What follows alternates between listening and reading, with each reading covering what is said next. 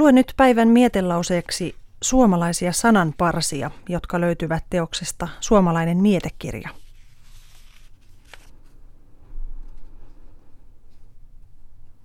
Tee, poikani, hyvää.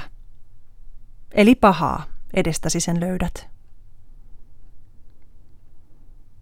Joka toiselle hyvää suopi, hän itsellensä siunausta luopi.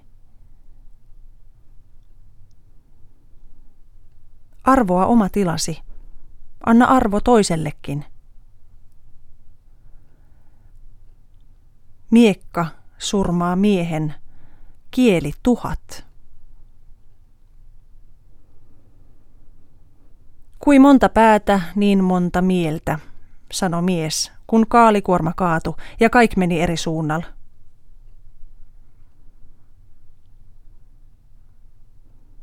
On se malli maailmassa. Omaa päätä kutisee ja toisen päätä kynsitään.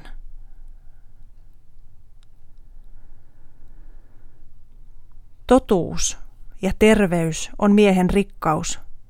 Tora ja riita on elämän loppu.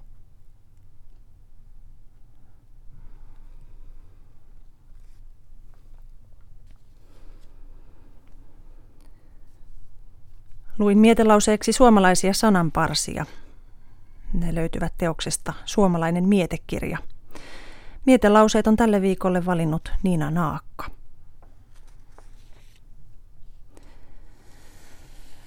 Puolen päivän uutisten jälkeen jatketaan Kaukaiset ystävät Suomi ja Japani sarjan parissa.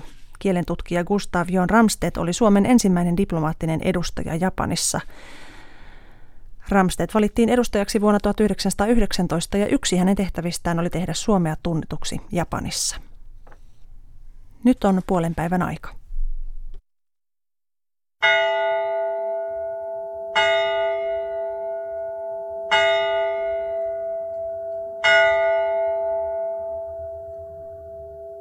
Música